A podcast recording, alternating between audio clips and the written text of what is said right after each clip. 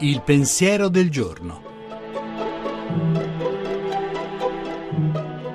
In studio Luca Diotallevi, professore di sociologia dell'Università di Roma 3.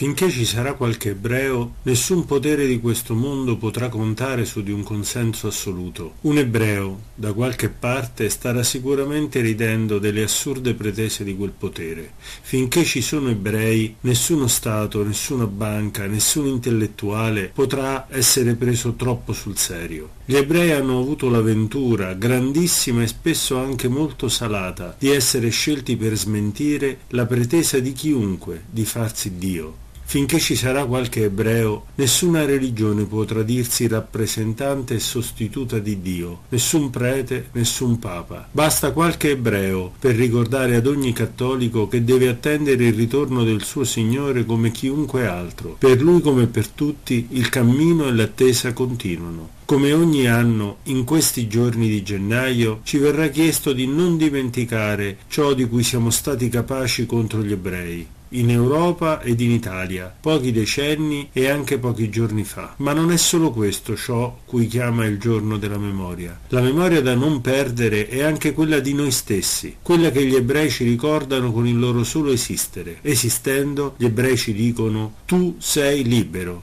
e c'è un mondo nuovo che viene.